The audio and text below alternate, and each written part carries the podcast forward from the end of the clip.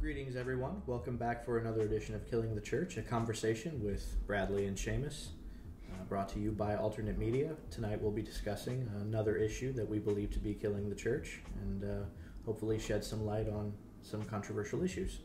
As per the tradition, we like to sip a glass of whiskey and talk Bible. So, what do you be drinking tonight, sir? I think I'm going to go with the uh, the 18 year this time. The 18. Yeah. Oh. I'm gonna, I'm gonna go high high class. I'm gonna go with the blue label. Love the aroma. Oh, blue label. Yeah. That's classy. Well, it's not. it's not an official bottle, but it's still blue label. I mean, it's blue label. It's just Yeah, not the just big not- blue label. it's not that two hundred and ten dollar bottle of blue label. Good grief. Um, unlike your Johnnie Walker, mine doesn't have an age statement. Really? Yeah, see, it's blue label. How- It doesn't say how old it is. There's got to be a standard though. There's got. It's a blend. Is it? Yeah. I didn't know that. So you blue have- label is a blend. Yep. Had no idea. Okay. I'm, I'm, I love the aroma of the 18 year. Okay, so this is very pretty. It's very light. So it's got a light floral almost. Would you say? Um, earthy. Earthy. Okay. Just kind of earthy and bright, and pretty. It's very difficult to pin this one. So I'm just gonna go right in and see Yeah. what I'm, we. I'm, yeah.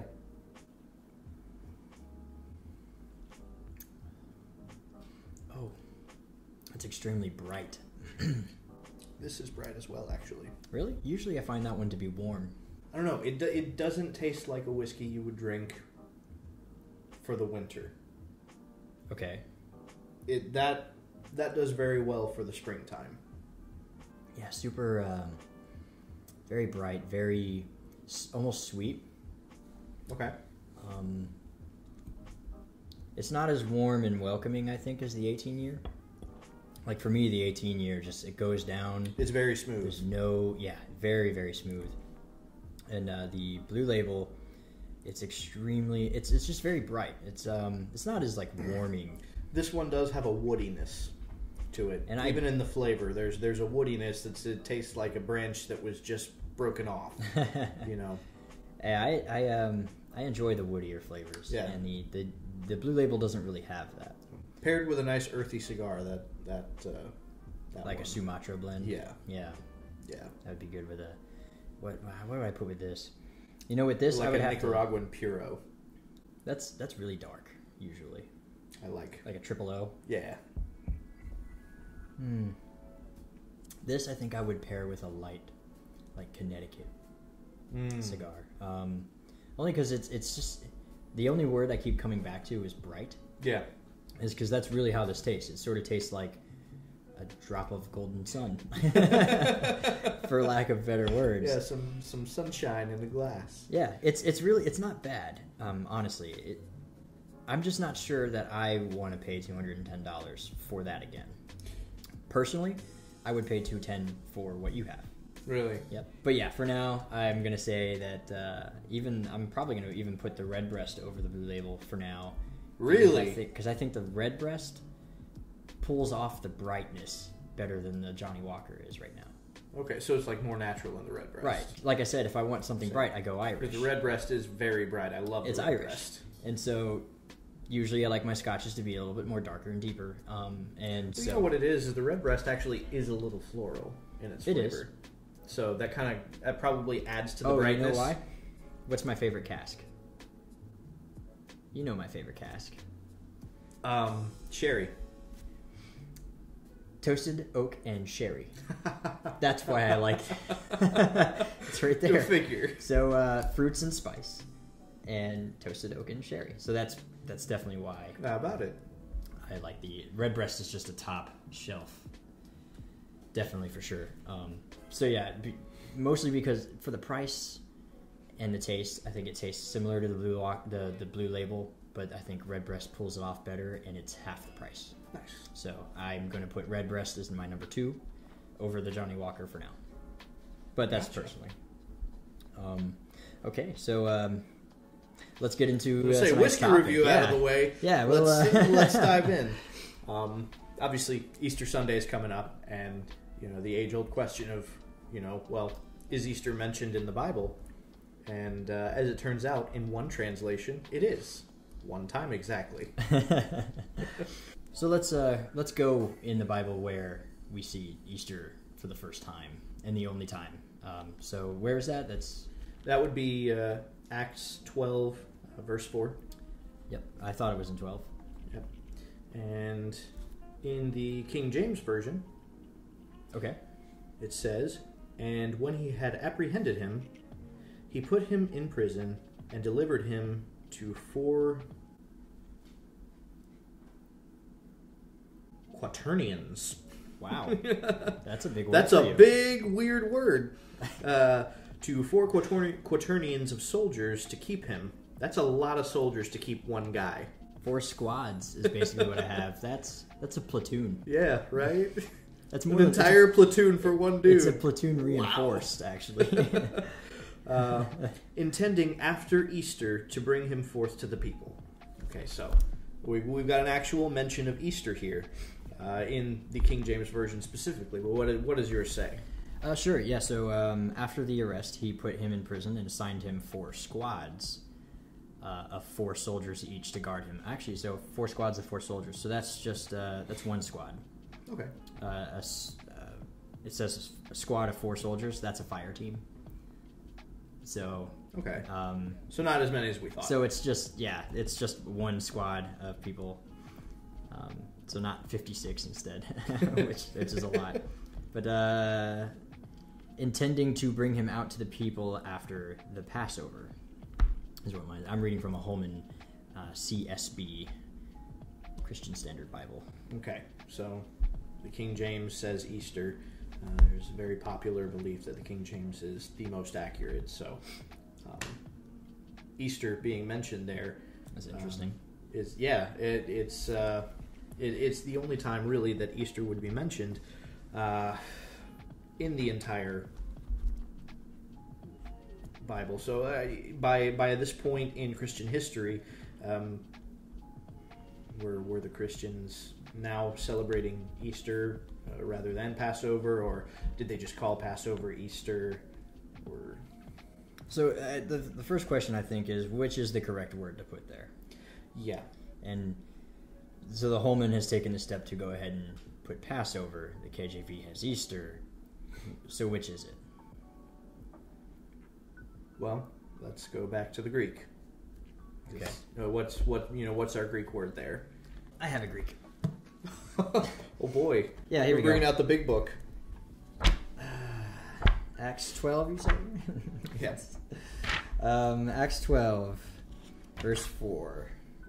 Four quaternions, yeah, of soldiers to guard him, intending after the Passover. So I have uh, To Pascha. Pascha. To Pascha. And that's uh, Strong's number 3957. Okay, three nine five seven. Pascha. Well, that sounds obviously a lot like the Hebrew term Pesach, which is Passover in Hebrew. Um, so I I think I think we can probably conclude actually that the KJV probably got this wrong uh, in this instance. Um, and that, that may not have been intentional, but uh, all the same, it is incorrect. I, I know that uh, even Andy Stanley in his book, is it Irresistible? Yeah, Irresistible. I have not yet read it. Uh, I've I've read through it, and he actually does make an argument to justify that Pascha is just the Greek word for Easter. Hmm. But as we can clearly see, it's it's more than likely a uh, transliteration, not even a translation. It's it's uh, a Greek word that was formed specifically to sound like its Hebrew counterpart. 3957 um, Pascha, um, the Passover, the Passover supper, or the Lamb Passover, translated as Passover 29 times. It actually, uh, in the Strong's Word Concordance, it doesn't even have Easter as an option. Wow. Okay. Yeah, um, so definitely not Easter then. The KJV certainly got it wrong. Interesting. Interesting. Yeah. So- So, Passover would be correct. Easter would be incorrect. So why then does it say Easter? I think probably to to further sustain the idea that uh, Christians at this point were celebrating Easter. That's that's certainly uh, a thought. You know, Christians today celebrate Easter, and so certainly we would want to have evidence of uh, of them celebrating it in, in Scripture. And so I, I think, you know, there's a, a a good agenda, if you can call it a good agenda. There's an agenda, but it, it was with good intention, probably, um, more or less, because Christians do celebrate Easter today. Um, obviously, surrounding the events of the crucifixion, which would have taken place on Passover. So they are close enough in their relation, um, but all the same, it, the word there actually is for Passover. So What we can get into later on about why it says Easter instead of Passover. But uh, let's go with the Christian Standard Version. So let's talk about what Passover is. okay, I think it's a it's, it's Passover is coming up. It's the season for it, um, and unfortunately, uh, most of Christendom is not very well informed on the Passover as a whole. So yeah, I think we could use this time to kind of do a brief overview of it. yeah, that, Before- that, that'd probably be a good idea. There are organizations that do try and uh, introduce Christianity to it. Actually, one of the local churches here does hold a. Uh, they have Jews for Jesus come And do a uh, do Passover? a, do a Passover Interesting. uh, at the church every every year. Um, so uh, I'm not sure with COVID nineteen being a thing if that's going to happen. But, Probably not. Uh, likely not. But uh, they they have in the, in the previous years. Um, but I, I do think uh, I think we can give it a shot. I mean, sure. We're just gonna go do a brief overview of like a seder and Yeah. um, and why it's important for believers uh, to know at least a little bit about. Well, it, you know, if it's important for believers, then then why so? Uh, but I think first, probably, you know, what is the Passover? Why is it held? What's the reason for it? Um, which obviously that, that harkens back to the Exodus story. Most most Christians are at least familiar enough with the Passover to understand that it's something that has to do with Exodus. Or at the very least, because that's why it was called Passover. Um, but yeah, um, okay. So where should we start? Um, hmm. What do you think a good place to start with the Passover is? What's what, what's probably the the the building block on which to begin educating people? Personally, my my favorite place to go when talking about Passover um, to someone not really familiar with it is the Four Cups. That's usually my Okay. starting point. Yep. Because I think to a believer, that's going to hold the most weight. Uh, Yeah. As far as informationally, if I only had to have one conversation with them about it, that would be the conversation I would have. And, and well, you know, prophetic relevance too. That's Yeah. that's all there's found so there much- with those four. There is so much going on with the four cups, and most people don't even know that there are four cups. And so, just in and that and of itself is um, just a wealth of information is to be had there. So, Okay. I so we can start there. I think would be a good. Sure, absolutely. Uh, first cup, go. Okay, the first cup. Um, well, the the first cup is uh, just the the kiddush cup. Um, kaddish meaning to sanctify, so it's the the cup of the sanctification. As it begins the ceremony. Yeah, um, it just makes the the day holy. You're setting the day apart. You- You're recognizing the holiday um, at this point. This is when it begins, right? So that's that. That first cup is just the cup of sanctification. Um, so that one's that one's really basic. Uh, usually, like in a Sabbath day ceremony, you have a cup of sanctification. You Kiddush Friday night. Right at at the beginning of every holiday, there is a cup of sanctification. This is what makes it a holiday. Yes. Um, but the cup of the second cup, the cup of the deliverance, is one of my favorites. I think as far as the the cup of deliverance, if that's a personal favorite of yours, that's uh, definitely something I, I think you could elaborate on. Why is it your favorite? Well, the cup of deliverance comes from uh, the passage in Exodus when when God says to the Israelites that I will deliver you. Mm-hmm. Um, and uh, so it, it's kind of like the first cup of of the start of the Passover story. Um, and it's the promise of deliverance, of being pulled out of bondage of Egypt. I believe it's like Exodus chapter six is when he makes this declaration, um, and so this cup is a commemoration of that. Mm-hmm. The reason I like this cup, the cup of deliverance, is that you see this cup in action at the Lord's Supper, which is in Luke chapter 22, um, starting in uh, verse 14. The second cup? Yes. Hmm. Um, so that the first cup is a given. Yes. It's, it's already talked about. But you do have the second cup, and that's the one you have just before you start eating. And, and we'll get to the significance of that in a little bit. Um, but uh, when the hour came, he reclined at the table, and the apostles with him, and then he said, uh, I have fervently desired desired to eat this Passover with you before I suffer, for I tell you, I will not eat it again until it is fulfilled in the kingdom of God. Um, just to say real quickly, this means that in the end of age, we'll be celebrating Passover with the Master um, one day. But he, he took a cup, and after giving thanks, he said, Take this and share it among yourselves, for I tell you, from now on I will not drink of the fruit of the vine until the kingdom of God comes. All right, and then he took bread, gave thanks, broke it. Um, and so uh, a lot of the scholars believe that that first cup, the, the, the Kiddush cup, is, is it goes without being said. Mm-hmm. Um, but usually you say that and it kind of just starts the holiday. But the start of the Passover Seder really begins with the second cup. And then you tell the story, then you break the bread, and then you have your last two cups after the meal. Okay. Um, that now, this this topic is usually debated about whether or not this was he was talking about the third cup or the second cup, um, because the Seder that we have today, although very similar, we don't have an exact idea of how the Seder went exactly in his time, and so. But we do know that there were four cups. We're just not entirely certain of the order. Okay.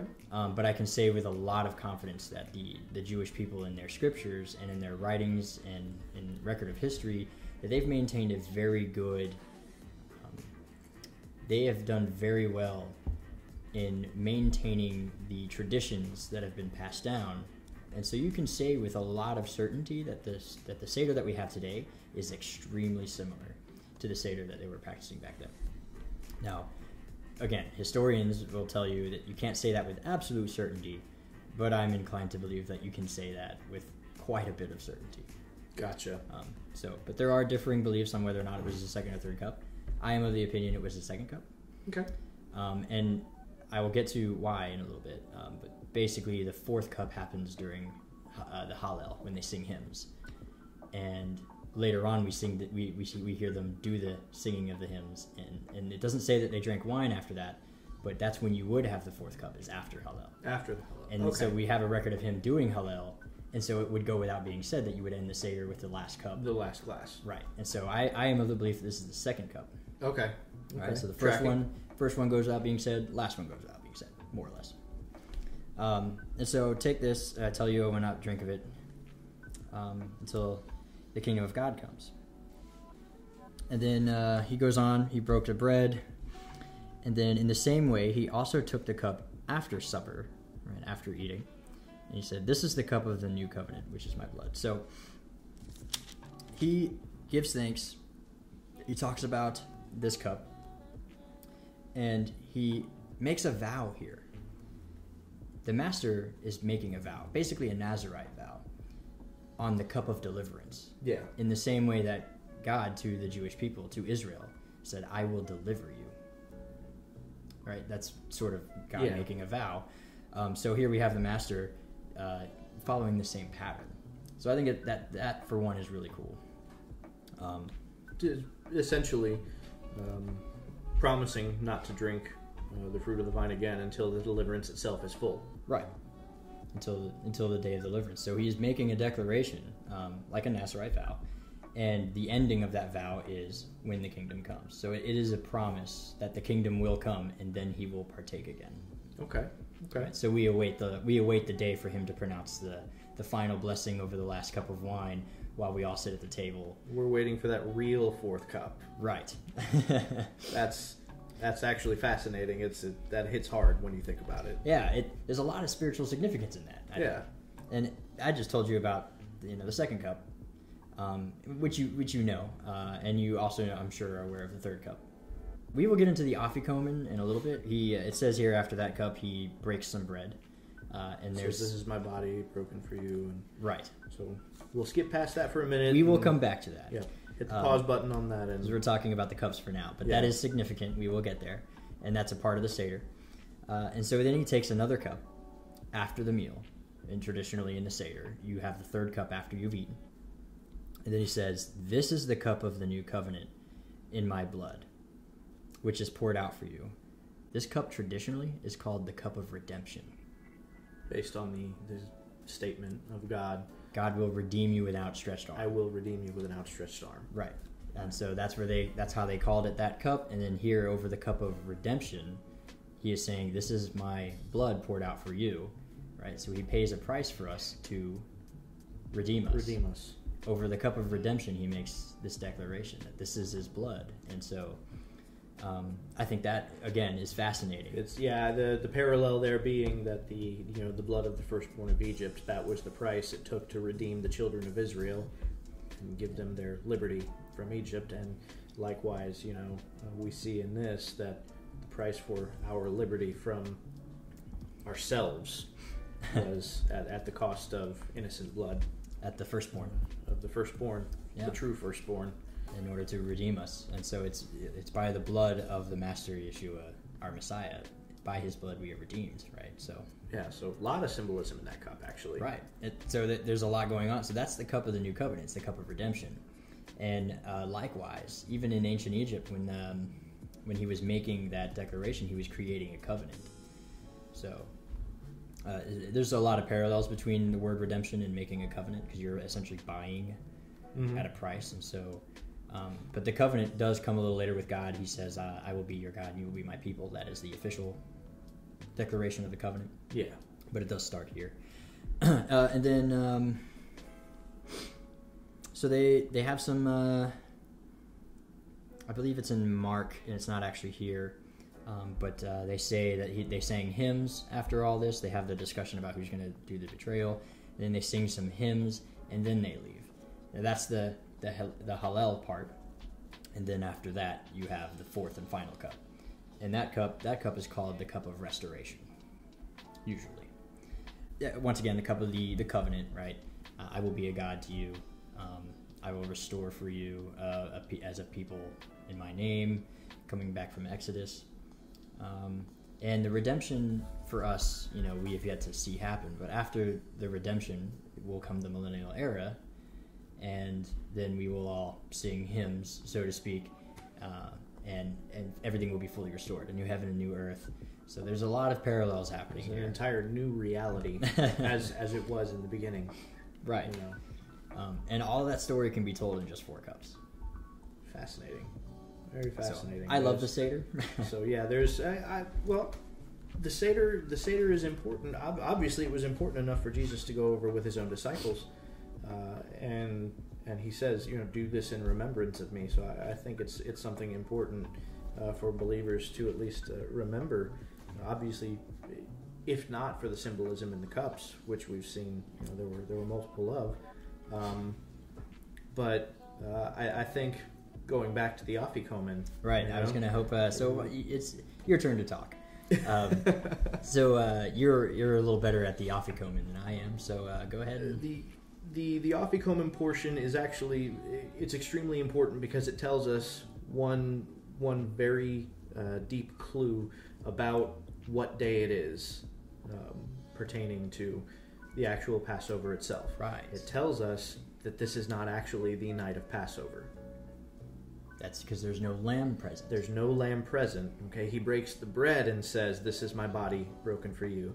Now, there are three matzahs. Uh, likewise, there are there are you know um, there are four cups. There are three matzahs that are eaten on the night of Passover. Um, the middle matzah is the one that is uh, is called the afikomen. Uh, translated loosely, it means dessert or that which comes after. Okay. Interesting. Right. Yeah. So the afikomen is broken, first of all, uh, and then it is actually hidden, part of it, for uh, the children to go and search for, and then the, you know, the children, the one who finds it brings it back to the the whoever happens to be uh, officiating the ceremony, and then you know they have to bargain for it back, and then sometimes it can be a pretty hefty price. It's supposed to be whatever the child demands, right? So you know, ten dollars, a hundred dollars, what have you.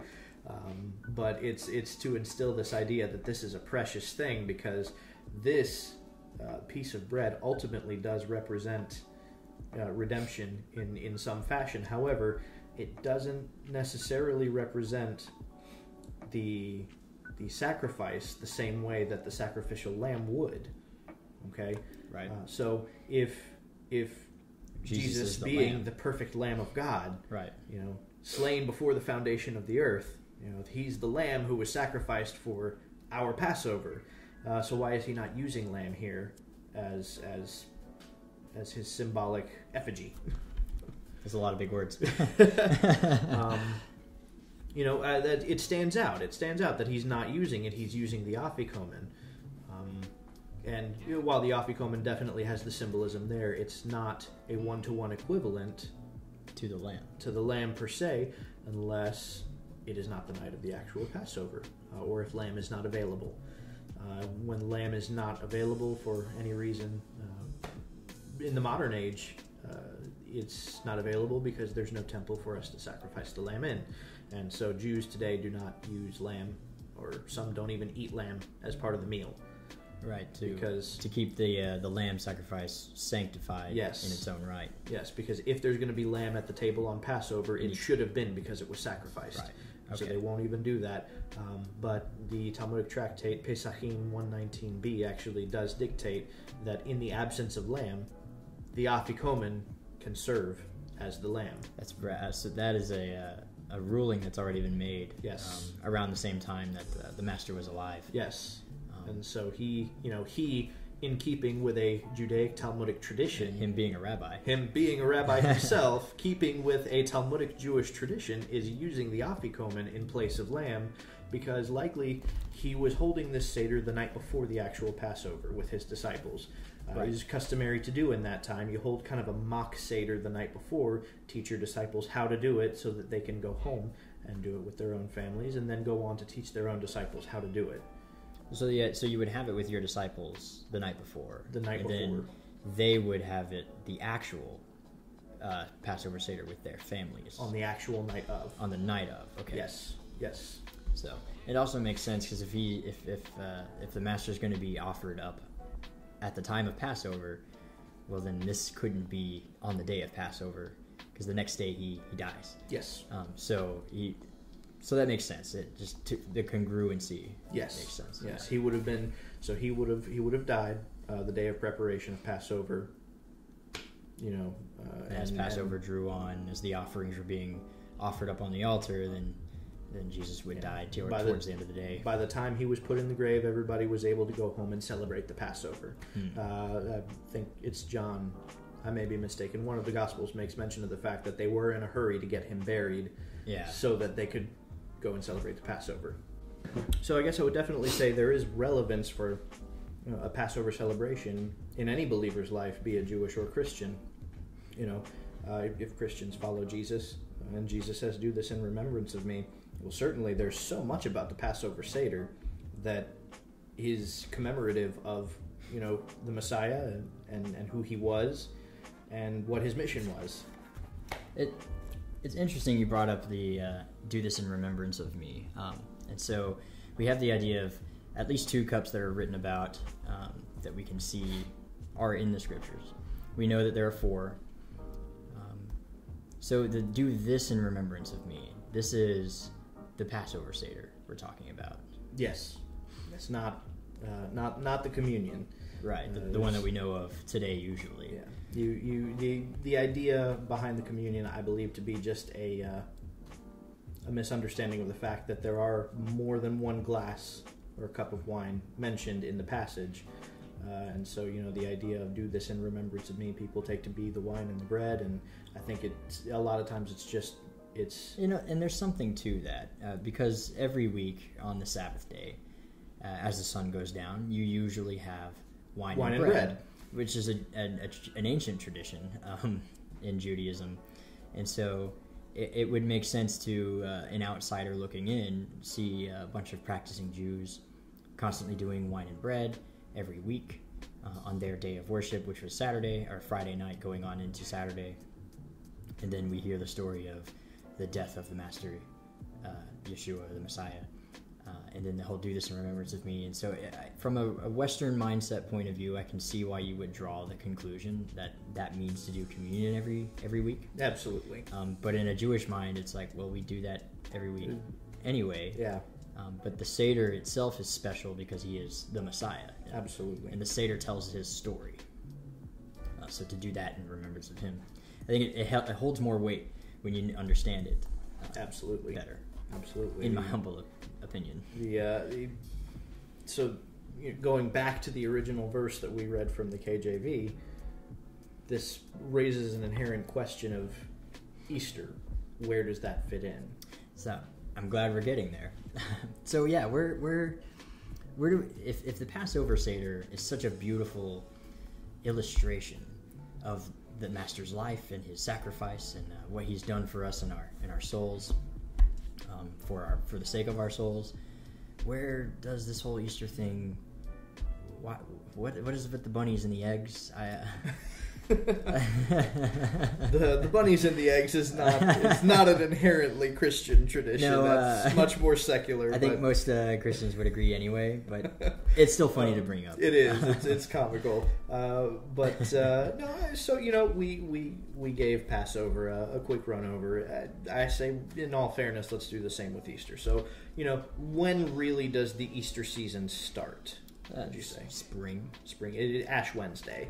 I would probably Oh, say. okay. Further you know back, that's right. because that because that's when your that's that's when your period of Lent starts traditionally speaking. You leading know, up to. leading up to Easter. Yeah, Yeah. I, not not every Christian observes Ash Wednesday uh, or a- or Lent. More of a Catholic thing, yeah. It is it's one of the older Christian traditions, really. Yeah. Uh, a lot of Christians today don't do it because you don't find it in the Bible. That's not, not- strictly speaking true. You do find it in the Bible. It's just not in the context that That you, you would think. think. um, but uh, so because it's not found in the Bible, a lot of um, I, I would say Reformed uh, Christians probably don't observe Ash Wednesday or or the uh, forty days of Lent. But Yeah. But Um, you could say for the majority of history, about 1800 years of Christian history, Ash Wednesday was a huge thing. Ash, Ash Wednesday happened. You know, you go and uh, I guess in a sign of mourning for your sin, you know, you you go and you get the the the, sign of the cross. the sign of the cross and ashes, uh, put on your, your forehead, and then the uh, the weeks the, the forty days of, of Lent starts. And uh, I, as I understand it today, um, people fast from any number of things. They'll you know they'll go without TV for forty days or, or beer like or or beer. Yeah. He Uh, usually but- picks one thing. Traditionally, I believe it was meat. I I think meat is what was abstained from, uh, if I'm not mistaken, traditionally on, on Lent. Your, your 40 days of Lent, you were to abstain from eating meat. Um, Hmm. It's kind of an all vegan Like, diet for that like period. red meat or because fish don't count. Right? Yeah, So- yeah. I think I think I think fish you can do on on Lent traditionally. Um, I didn't grow up in the Catholic Church, so I'm not I- well versed in it per I, se. But I grew up as an Irish Catholic, but that we being being Irish and being Catholic is like saying I'm an American Christian. It really doesn't hold a lot of weight. um, I'm extremely familiar with a lot of the things, but the finer details usually like uh, the, the whole eating meat thing. I couldn't honestly tell you. We just used to pick one thing, and that would be the thing that we fasted from. And then on uh, on Fridays you would abstain from meat. Okay, usually. red so- meat. So Friday specifically, uh, Yes. you would abstain from red meat. Okay, okay, so that that actually does make sense either way.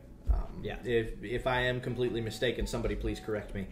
But uh, Leave it in the comments. Yeah, leave it in the comments, and, and we'll we'll absolutely address it. My understanding is that for 40 days you were to abstain from eating uh, red meat, and uh, then on on Easter, okay, the churches gather together.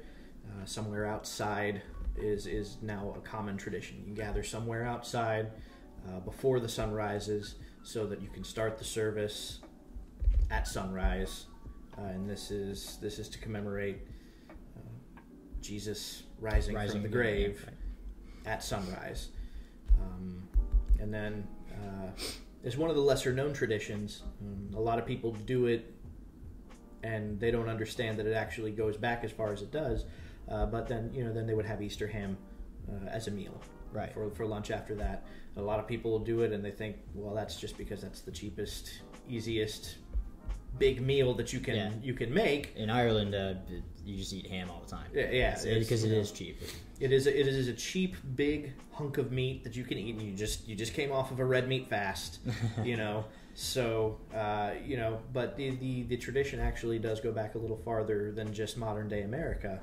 Um, Easter ham actually is is a legitimate, uh, documented tradition on Easter, and the the origins of that are a little a little darker A little dicey. it's it's a little dicey when you when you get into the the actual etymology of Easter and how it made its way into Christianity. First of all, you know it it made its way into Christianity at the Council of Nicaea in 325. Constantine um, pretty much established uh, in his statement. I'm paraphrasing, but in not not so many words.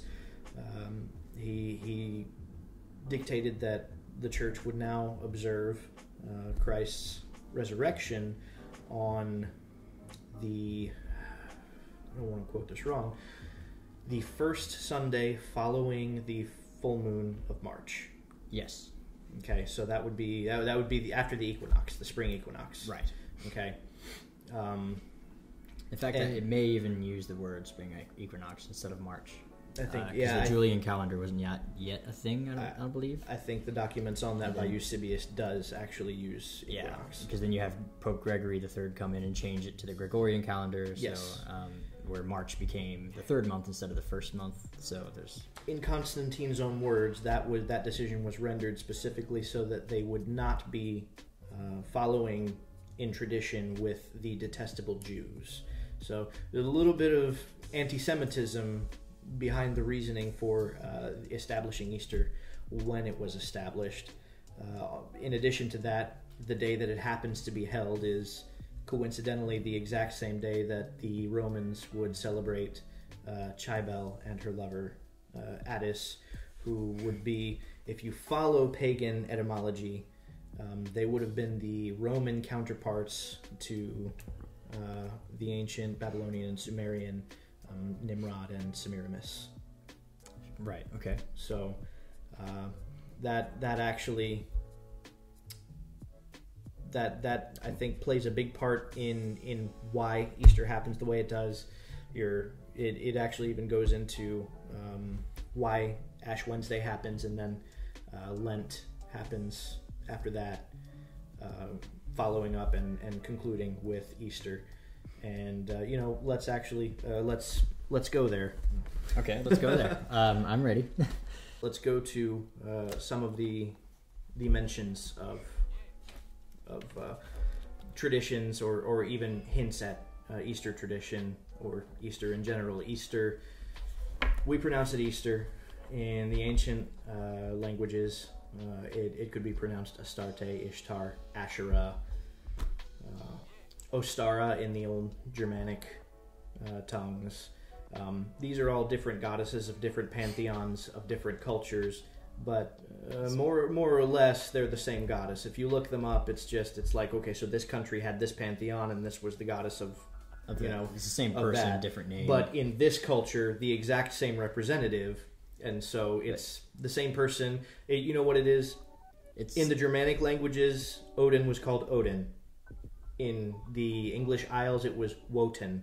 Same god, Right. same pantheon, it's just a transliteration. transliteration even of, of the language. Easter, uh, even though it was spelled Ishtar, it was still pronounced Easter. you would Easter. pronounce it Easter. And then uh, Astarte and, And- Asherah.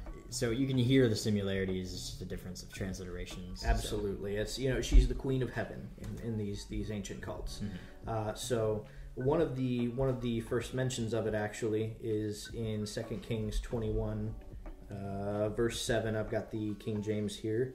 Is and he set a graven image of the grove that he made in the house of the Lord, uh, of which the Lord said to David and to Solomon his son, In this house and in Jerusalem, which I have chosen out of all tribes of Israel, I will put my name forever. Okay, so that actually doesn't mention Asherah. Uh, what is uh, what does yours say there? So yeah, mine reads differently. Uh, Manasseh set up the carved image of Asherah, which he made in the temple that the Lord had spoken about to David and his son Solomon. I will establish my name, and towards the rest the same. But yeah, so in so- my translation, it does say Asherah. Here it says the Grove.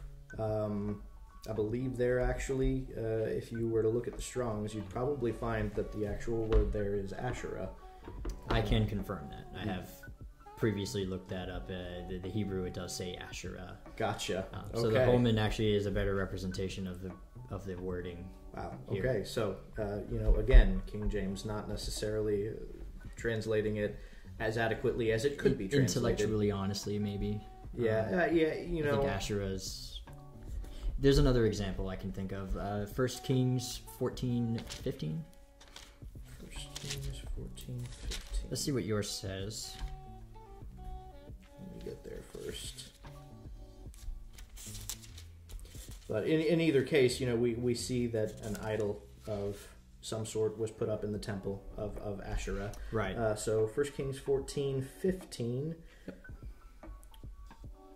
For the, the end. Lord shall smite Israel as a reed is shaken in the water, and he shall root up Israel out of this good land which he gave to their fathers, and shall scatter them beyond the river, because they have made their groves Wow. provoking the Lord to anger.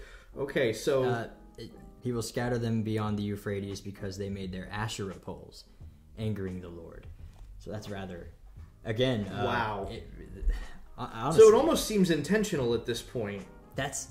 I honestly thought that they would still render that one as Asherah. I, you know, yeah. So, you know, you you hear the KJV is the most accurate word for word translation, but it's like, well, Well, well, well, well that's I- that's for another video. yeah. We'll we'll do another video on that one for sure. Um, I will write that one down as an idea. uh, but okay, so you know, we've we've got an example here. Now, how does this how does this all relate to Easter and, and Easter tradition? Okay, so yeah, we get it. The Israelites were falling into a little bit of idolatry. How does this pertain to Easter and Easter tradition? You know, how does this equate to the the days of Lent, Ash Wednesday, the um, the sunrise service, and Easter ham? Uh, well, for that, you really have to go way back into um, way back into History. Babylonian Babylonian history. Uh, kind of so you know, uh, I mentioned earlier Nimrod. Nimrod is mentioned all of one time in the Bible. It's at the instance of the Tower of Babel. Okay, so that that Babel is not necessarily the same as Babylon that is mentioned later, but it actually is. The the it it's a timeline difference, but it's it's like the difference between colonial America and the United States of America. It's it's it's the same country, Same just- area, just yeah, same region. Um, operating under a different name at a different time. yes. Okay. Uh, so you know your your Tower of Babel uh, period. Uh, Nimrod was one of the first human beings to become a god, or to perceive himself as a god anyway, and and subject uh, the humans under him to worship him as a god. Uh, he took for a wife, as as tradition goes. Okay, so everything that I'm saying right now, you can you can fact check it if you want. What you're going to find is likely exactly what I'm going to tell you. um, as the story goes, he took for a wife uh, a prostitute, somebody who was who was more of a loose woman but very appealing, uh, named Semiramis. Well, I guess she was renamed Semiramis. Um, and in in her lust for power, she had him killed, and uh, she had a son, possibly illegitimately, not through him, as her reputation goes. She named this son Tammuz. Okay. Okay. Uh, Tammuz went for a hunt, as the story goes, and on this hunt, was killed by a uh, boar. So the whole kingdom at that point, um, in in mourning, uh, went for a hunt for this boar, uh, a hunt that lasted 40 days. Um, and when they finally uh, killed this boar, they had a big celebration. And uh, when the sun rose the next day, they acknowledged that Tammuz had been reborn as the sun, Mm. as, as, as a new god Sun god. ruling over Interesting. uh, humanity. So where we see these traditions in um, in in the Bible, actually, where we see Lent in the Bible, uh, I believe is in Ezekiel, if I'm not wrong. Ezekiel wrong. eight. Ezekiel eight. The uh, the temple abominations. So uh, Ezekiel eight, starting in verse fourteen, uh, probably going into the end of sixteen. Uh, I'll well, I'll read the KJV. We'll see if there's more difference. Alright, buckle up. Then he brought me to the door of the gate of the Lord's house, which was toward the north, and behold, there sat women weeping for Tammuz. This period of weeping for Tammuz, if you look this up, is going to be the 40 days of Lent. They, they fall almost in, in the exact same time slot. Um, this would have been the period of the hunt. If I'm not mistaken, the uh, when you weep for Tammuz, you would usually cover your head in ashes, which is a sign of mourning in the ancient world. Not just that, you would cover your head in the ashes of the symbol uh, of, of the first first letter of his name, the T. So you'd get Now, uh, just being the devil's advocate here, surely they didn't have English, and so it wasn't a letter T like we know it not for Tammuz. not necessarily the same. It actually so in in in this culture, it actually might have looked more like a Maltese cross. It, it, it wouldn't you know you wouldn't have the long end of the cross per se. It would kind of just be So like the Phoenician alphabet letter Tav. yes, Um, where it, it looks a little bit more like a cross, like Yes. just an, an X. yeah, okay. yeah, or an X. Um, It's rather interesting. and start then again starting in verse 15 then he said unto me hast thou seen this o son of man turn thee yet again and thou shalt see greater abominations than these and he brought me into the inner court of the lord's house and behold at the door of the temple of the lord between the porch and the altar were about five and twenty men with their backs towards the temple of the lord and their faces toward the east and they worshipped the sun toward the east so, So a sunrise service. so they, they, they were having a sunrise service in the temple with their backs faced towards the temple. the actual temple. You know, the actual they were they had quite literally turned their back on God to worship the sun. Interesting. That's that's quite literally what was happening in this in this scenario. Um, you know, we- we've got all the elements there. You've got the women weeping for Tammuz. Traditionally, if you look that up, what you're going to find is that it falls directly in line with the uh, the the 40 days of Lent and the 40 days of hunting for the boar. Okay, um, we see the men of the temple having a sunrise service, and as we know from the tradition, when the boar was finally killed, or the boar, we don't know if it actually was, but somebody killed a boar and uh, presented it as the boar that had killed Tammuz, and uh, so they feasted on that on that day On Easter Sunday. on, on Easter Sunday. Ham was ham was was eaten. Interesting. Um, so so we've we've got all of those traditions, and I you you can't really say it emphatically. Eh, There's there's nothing blatantly saying that Constantine specifically wanted Easter on this day with these traditions so that he could keep paganism around. But it's a little bit much of a coincidence. I, I would even argue as so much to say um, uh, now Polycarp was not, I don't believe, alive during Constantine's time, but we, in Polycarp's time, uh, which is uh, shortly after the death of most of the disciples. Actually, uh, I believe uh, about 90 years after the death of the disciples. Fact check me and rage in the comments if I'm wrong. Um, but Polycarp, he had to advocate to keep the Passover instead of switching to Easter. So the switch was already being made about a hundred and some odd years after So we it starts pretty early, and so we already have disciple. Polycarp was a disciple of John, Yes. and so he was an advocate. For, he was an advocate for keeping the Passover Seder because change was already beginning. There, so there actually was. If you read the account of, of the Council of Nicaea and the whole reason the decision was made and why it had to be legally ratified is because there was already dissent from the Eastern Orthodox churches to maintain uh, at least holding Easter on the same day that Passover was held for the Jews. Okay, so they, the Eastern Orthodox Church actually uh, tried very hard to maintain some kind of relationship with Semitic culture in keeping with the command to do this in remembrance of me Right, right. you know um, and uh, so uh, again the, the the the little bit of anti-semitism in constantine's own words and the fact that it was a legal rendering made uh, so that effectively doing anything else would be outlawed um, uh, it, it was intentional in some part all, all, all of the, the elements of, of the pagan observance of what would have been Easter Sunday for the pagans, because uh, the reality is that particular day, the first Sunday after the equinox, has been observed by almost every culture in the world as far back as history goes. It is a common pagan It's- thing to uh, keep it's the equinoxes and um, their own versions of uh, holidays. Um, but to your point, uh, to kind of more enforce that it, the the pagan intention was sort of meant to be kept, uh, Saint Augustine is quoted with having said to not tear down any of the pagan temples and not to uh, press against the pagan rituals, but rather to incorporate them into Christian practice and it, you can look it up. Um, I can't think of the exact um, letter that he was writing, but he was writing a letter to another man, and he said these words exactly: "Don't, don't push against, don't change it, just incorporate it into Christian um, So- li- and make it out to be for for Christ." So he was a very universalist, inclusive.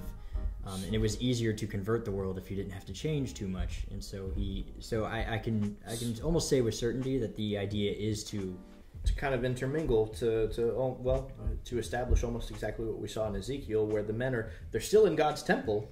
right, You know, they've they're they're, they're at the the right place. Yeah. They're just incorporating other idol you know idolic uh, traditions. right. And And I know in the uh, book of Deuteronomy, um, you can find all sorts of quotes of God saying, "Do not um, take on pagan practices and uh, don't act like the pagans do." Some whatever that might mean, but usually uh, you'll see verses that say, uh, "See what the pagans practice, their rituals.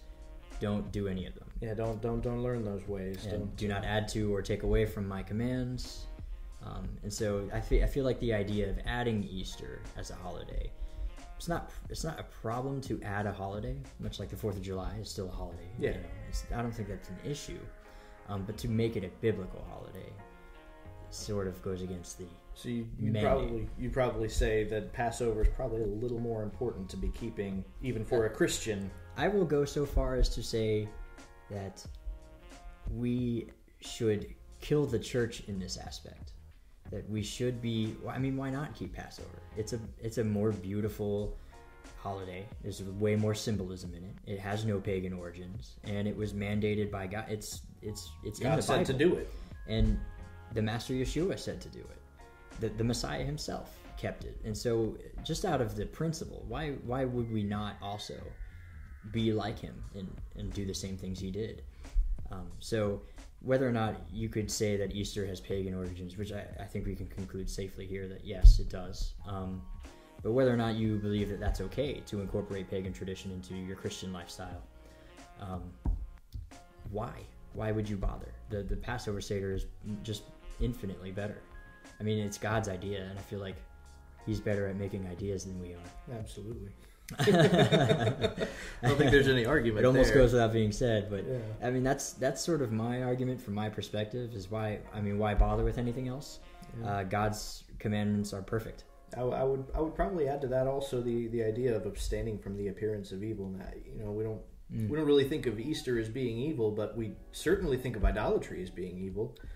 Um, So even the appearance of idolatry, which uh, you know uh, you're you're meeting And you know, You're that, meeting before sunrise so that you can begin your service at sunrise with the sun. That's not to say that you can't have a morning service. No, not at all. But As I at- understand at, it. a, at a certain point, you have to understand that that you know um, there are several other religions. If you live in a diverse enough city, there are several other religious groups who are going to be doing the exact same thing at the exact same time. Sure, sure. Facing the same. I think. I think to avoid facing that direction uh, as the sun rises is probably safe. Absolutely. Um, just to avoid. But uh, Yeah. but If in you, the if you if you want to have a sunrise service, uh, by all means do it. Just I, I would probably avoid facing the sun, which nobody wants to do that anyway. That it sounds that hurts, man. terrible. um, Now, if if this discussion in any way has affected anybody at home, uh, I I think you know if, if you still if you still feel like you know well what do I do on that Sunday, you know is is there something I can do that's that's not inherently rooted in, in paganism on that Sunday? Uh, I, I would say probably uh, first fruits. the, the, uh, the yes, the feast The, of the first feast fruits. of first fruits is is is always the day after the Sabbath that follows Passover. Right. So you have Passover, then you have the weekly Sabbath, and the very next day will be the uh, the feast of first fruits. And almost every calendar year that actually does fall on an Easter Sunday. Usually, Usually, just because of the way it's. Uh, very very rarely will the days actually. Uh, I, I think like three years ago, three or four years ago. Um, But- Easter Easter was like a whole month after Passover. but to that point, um, essentially, so we know that Jesus rose again as Sunday began to draw on, at the very least. Absolutely, Which or, would be- at the very least Saturday, sundown Saturday night. Saturday night, so as Sunday began to draw on. Yes, Um, that's why I say that, not Sunday morning, because it likely wasn't Sunday morning. at the beginning of the first day of the week. Uh, right. The Jews had a lunar calendar, so you, the day started at sundown. at sundown. So, uh, so yeah, at, so we know that uh, he he rose again sometime during the first day of the week. Yep. Um, probably as the sun went down Saturday night, which means that he rose again on the day of first fruits. Absolutely, Which, in, and again, in and of itself, it just holds a much more powerful symbolism. absolutely. He's you know he's the idea is he's the first fruit from the grave. Right. You know he's he's the first one with an absolutely redeemed body. And then, uh, and then you begin to count the Omer mm-hmm. Um, all the way until Shavuot, I believe. Um, yes, yes. The counting of the Omer. That's that's something else uh, that uh, holds a lot of significance. Probably a discussion for another time. Another video. But In fact, we should shoot that video after the Omer.